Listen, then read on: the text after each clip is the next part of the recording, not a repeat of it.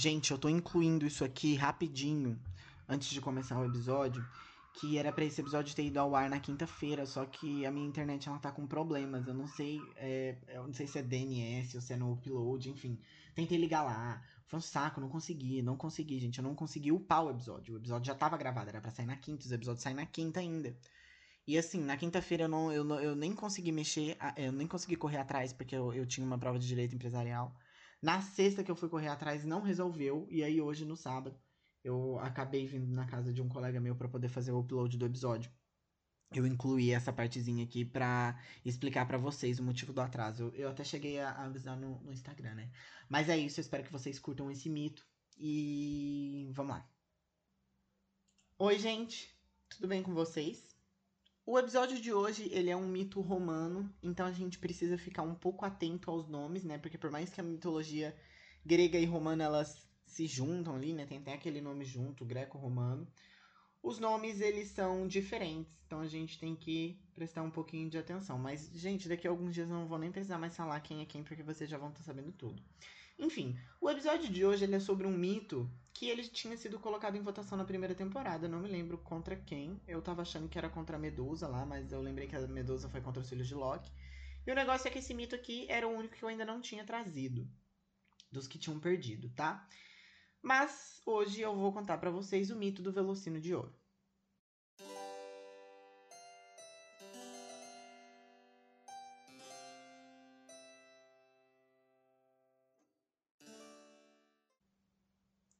Bem, basicamente, gente, nesse mito, ele também tem muitas pessoas, muitos nomes, muitas cidades, então a gente tem que ir com calma. Ele começa na Tessália, que é uma cidade da Grécia, onde existia um rei e uma rainha, sendo esses Atamas e Nefele. Eles tinham dois filhos, um menino e uma menina, e viviam de boas lá. Só que aí passou um tempo, e o rei Atamas, ele parou de gostar da esposa, e eles se separaram, e ele encontrou uma outra mulher. E até aí tudo bem, mas vocês sabem como que é na mitologia, né? O negócio é que a Nefele, a antiga rainha, ela pensou que a madrasta estava sendo ruim, ela estava sendo um perigo para os filhos dela. E por isso, ela decidiu tirar eles de perto do pai. Só que para isso, ela contou com a ajuda do Mercúrio. E o Mercúrio é o Hermes para os gregos, gente. E assim, ele ajudou ela, só que a ajuda dele foi uma ajuda meio... Não foi uma ajuda, do meu ponto de vista. Porque ele deu para ela um carneiro com um velocino de ouro. Velocino, pra quem não sabe, é o pelo do carneiro, minha gente. Então, basicamente, era um carneiro com pelo de ouro. E aí, a Nefele colocou as duas crianças ali em cima, tipo, meio que acomodou elas ali. E esperou que o carneiro levasse eles pra um lugar seguro. Sim, gente. Porque é o certo a se fazer, né? Quem nunca? E assim, é muito estranho, porque o Hermes, ele é o deus dos viajantes, ele é o deus mensageiro, dos ladrões, enfim. Ele tem uma boa locomoção. Por que ele simplesmente não pegou as crianças e levou essas crianças pra um lugar seguro? Mas enfim, ok. Então o carneiro, ele foi embora, só que ele não foi embora de qualquer jeito, gente. O carneiro voava.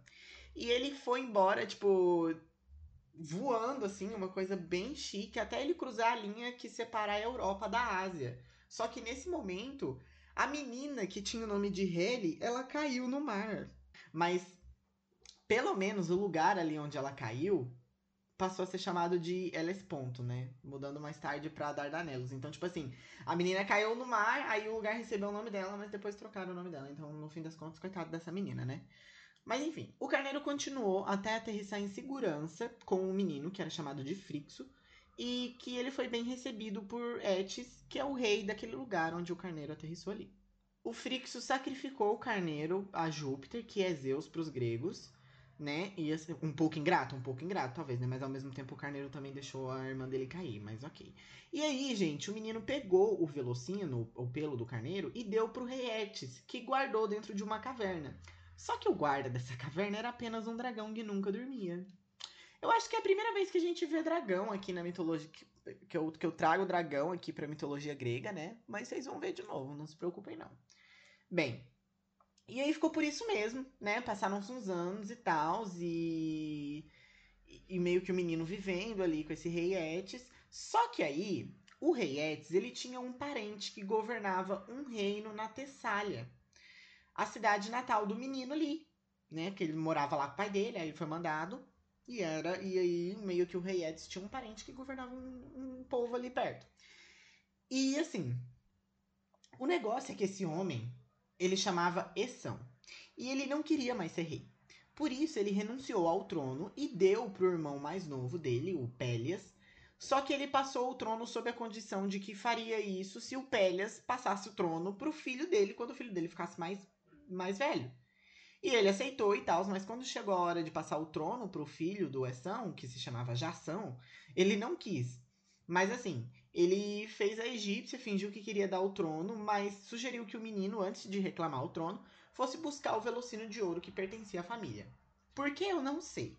Mas calma, gente, vamos pôr os pingos nos is, porque eu tô com medo de ficar confuso. Então a gente tem um menino Frixo, que morava com o pai e a madrasta, e ele foi mandado junto com a irmã dele que é no Rio, etc, etc. E ele foi morar com o rei Eetes, lá do outro lado do mundo. Ele deu o Velocino pro rei Eetes, e boa, ficou por isso mesmo. O rei Eetes tinha um conhecido que governava perto da Tessália, que é a cidade natal do menino, do carneiro. Ok. E esse homem, que era amigo do rei Eetes, ele não queria mais ser rei. E aí ele passou o trono, né, pro irmão dele, o Pélias, com a condição de que, olha só, querido, eu vou te passar esse trono aqui, mas quando o meu filho Jasão, que sim, tem um nome parecido com o meu, mas não é o meu, porque Jasão Júnior seria muito ruim, quando o meu filho Jasão se tornar maior de idade, você vai passar o trono pra ele. E aí o Pélias falou, tá bom, então. E aí o Jasão ficou maior de idade, foi lá pegar o trono, e o Pélias falou assim, ô, querido, que bom, não, assim, então, você quer o trono? Pode pegar o trono, só que vai lá pegar primeiro o Velocino, que é nosso, e... Gente, o Velocino é deles, tipo, da onde eles tiraram essa informação, eu não sei. Mas era deles. Então ficou por isso mesmo. E... o Jasão, ele ficou empolgado com essa ideia do tipo, nossa, realmente, né, antes de eu virar rei, eu devia fazer umas aventuras por aí. E por conta disso, meio que nessa época, os gregos, eles ainda não tinham barcos, era só umas coisinhas menores, uns troncos de água. E por isso Jasão pediu para Argos construir um barco que aguentasse 50 homens. E isso na época foi tipo um choque, sabe? E assim, gente, caso você esteja se perguntando se esse Argos é o Argos de mil olhos, eu realmente não sei dizer, porque o mito não é específico. Porém, assim, o mito até se refere a Argos com A maiúsculo, só que isso ainda não significa nada, né? Porque pode ser simplesmente uma pessoa com o nome de Argos. Bem, o barco ele foi construído e ele recebeu o nome de Argo, né, em homenagem ao construtor ali. E o Jasão contou pra todo mundo da Grécia que ele tava indo nessa aventura, meio que chamando mais gente. E deu certo. E, inclusive, foram algumas pessoas que mais tarde se tornariam heróis gregos, como Hércules, Teseu, Orfeu, Nestor. Inclusive, eu até falei do Teseu aqui, não falei? Eu falei do Teseu no último episódio da primeira temporada, eu acho. Que eu vi aquele filme lá, que tem o Teseu como personagem principal. Se você não viu, vai lá ouvir, gente, ó. Bem, esse grupo de heróis gregos, que ainda não eram heróis gregos, né? É importante a gente lembrar disso. Eles foram chamados de Argonautas. E é bem provável que você já deva ter ouvido esse nome antes, porque inclusive é uma das coisas que a gente aprende até na escola, sobre os Argonautas. Só que não confundam Argonautas com Mirmidões, tá, gente? Eu sei que os nomes são bem diferentes, mas pode ser que alguém confunda. Porque ambos eles são homens que iam pra guerra, homens que iam pra aventuras. Só que o negócio é que os Mirmidões era o nome dado aos homens do Aquiles na Guerra de Troia. Então os homens que seguiram Aquiles, as estratégias deles e etc, eram chamados de Mirmidões. Enfim, o que interessa pra gente aqui são os Argonautas. Eles foram até o reino da Cólquia, que é onde ficava o rei Eetes. E foi um caminho tanto quanto peculiar, porque eles precisaram enfrentar um mar que tinha duas ilhas e que ficavam batendo uma na outra e meio que não tinha outro caminho. Só que no fim das contas deu certo. E quando eles chegaram lá, o Jasão foi com o rei Eetes. Não, tipo assim, ele falou com o rei Eetes, né? Não pessoalmente, mas através de um mensageiro lá. E o rei concordou em dar pra ele o Velocino, desde que o Jasão fizesse umas coisinhas que eu vou parafrasear. Jasão fez a sua mensagem ao rei Eetes, que concordou em entregar-lhe o Velocino de Ouro, desde que Jasão arasse a terra com 2 touros de patas de bronze que soltavam fogo pelas narinas, e ainda semeasse os dentes do dragão que Cádmo matara e dos quais surgira, segundo o que era de conhecimento geral, um exército de homens armados que se voltariam contra os seus criadores.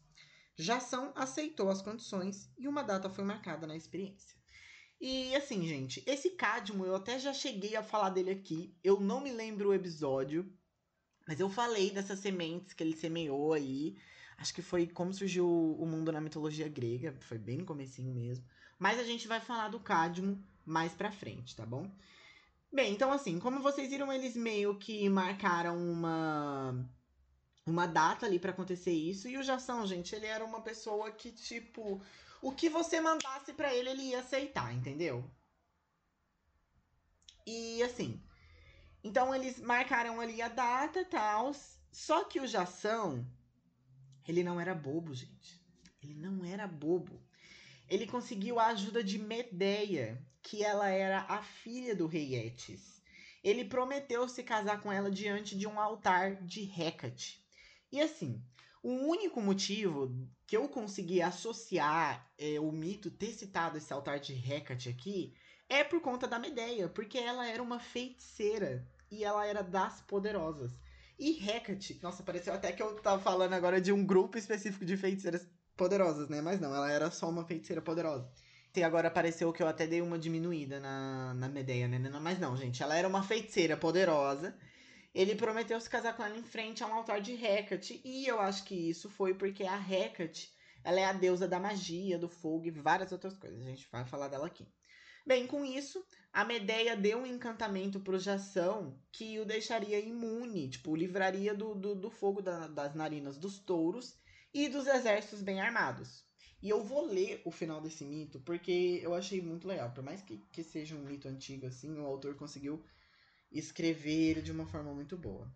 Quando o dia chegou, o povo estava reunido no campo de Marte, e o rei sentou-se em seu trono, enquanto a multidão cobria as encostas do vale. Os touros de pés de bronze entraram correndo, soltando fogo das narinas e queimando a vegetação pelos lugares em que passavam. O ruído que produziram era semelhante ao de uma fornalha, e a fumaça era como aquela que se desprende da cal. Jasão avançou ousadamente para enfrentá-los. Seus amigos, os heróis escolhidos da Grécia, tremeram ao contemplá-lo. Apesar do fogo que soltavam os touros, Jasão os amassou com a sua voz, afagou-lhes o pescoço com a mão segura, destramente lançou sobre eles o jugo e fez com que puxassem o arado. Os colquianos espantaram-se, os gregos gritaram de alegria. Logo a seguir, começou a florescer o exército de homens armados, um fenômeno maravilhoso, pois mal chegavam à superfície e já começavam a agitar suas armas para atacar Jasão. Os gregos tremeram de medo por seu herói, e mesmo Medeia, que o ensinara a se proteger, empalideceu atemorizada. Por algum tempo, Jasão manteve seus adversários à distância, usando a espada e o escudo, até que, percebendo que seu número seria grande demais, recorreu ao encantamento aprendido de Medeia. Pegou uma pedra e atirou no meio dos inimigos. Imediatamente, eles se voltaram uns contra os outros, e em breve não havia um único soldado do dragão com vida. Os gregos abraçaram o seu herói, e Medeia queria também tê-lo abraçado, mas faltou-lhe ousadia. Restava ainda fazer dormir o dragão que guardava o Velocino, e isso só pôde ser feito quando jogaram algumas gotas de uma poção que Medeia havia preparado para esse fim. Com o cheiro da poção, o dragão acamou-se, quedou-se paralisado por alguns momentos e depois fechou os grandes olhos, que ninguém jamais vira fechados antes, e virou-se de lado para rapidamente cair no sono. Jasão agarrou o Velocino e, junto com seus amigos e Medeia, correu para a embarcação, antes que Eetes o impedisse de partir, e regressou a Tessália, onde todos chegaram a salvo. Jasão entregou o Velocino a Pélias e dedicou o Argo a Netuno. Então, assim, gente, aqui a gente tem muita coisa, sabe? Primeiro, pra quem não conseguiu entender direito, esse exército que floresce é literalmente, tipo, sementes que estão no chão e começam a nascer homens delas, sabe? Eu até cheguei, eu queria muito saber o episódio que eu falei dessas sementes, gente. Eu simplesmente não me lembro. Mas, enfim, é isso. E a gente percebe aqui que, desculpa, mas quem fez tudo foi a Medeia.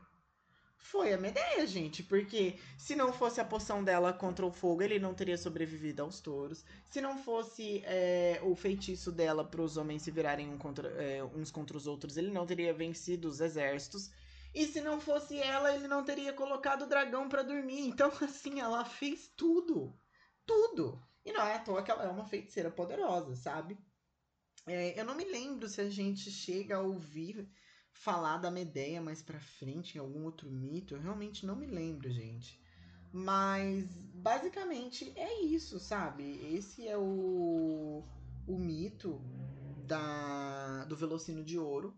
É um mito bem interessante. Eu tava confundindo no começo, quando eu comecei a escrever o roteiro. Tava confundindo o Velocino de Ouro com a pele que o Hércules usa. Porque a pele que ele usa, ela é invulnerável a tudo. Eu tava achando que isso era o Velocino. Mas eu me confundi. Mas enfim, eu espero que vocês tenham gostado. E, no final aqui é dito que o Jasão, ele dedica o Argo, que é o barco, né, a Netuno. E Netuno, pra quem não sabe, é Poseidon. Pros gregos, né? Netuno é o nome dele em romano. E aí é isso, assim, é um mito que não tem muitos deuses, tem só Hermes, basicamente, né, que é a pessoa ativa desse mito, enquanto só tem aí a citação de outros dois deuses, que é Júpiter e Netuno. Mas é isso, gente, é um mito bem mitológico, a gente tem aí a apresentação dos Argonautas, a gente vai ouvir falar deles de novo, e a cada vez mais a gente vai entrando nesse universo lindo que é a mitologia, né, a mitologia grega, a mitologia romana. Enfim, gente, eu vejo vocês na semana que vem. Com relação às lives e aos IGTVs, tá? Eu vou começar a me planejar agora certinho quanto que vai acontecer essa semana, porque na semana que vem, né, no caso. Porque essa semana que passou agora, eu ainda tava tendo umas últimas provas, das primeiras provas da faculdade. Eu queria esperar passar esse período pra eu não ficar cheio. Mas é bem provável que no próximo fim de semana, no caso, deixa eu conferir aqui o dia. No dia 30, no dia 1º, né, no caso, vai ter a primeira live na Twitch, que a gente vai jogar aí o jogo que chama Hades. Apenas, gente, apenas Hades, apenas o Rei do Submundo. E eu sei que é um jogo muito bom, acho que inclusive chegou a ganhar Game of the Year. Enfim, gente. Eu vejo vocês na semana que vem e não esqueçam de seguir o podcast no Instagram, @tudodemitologia.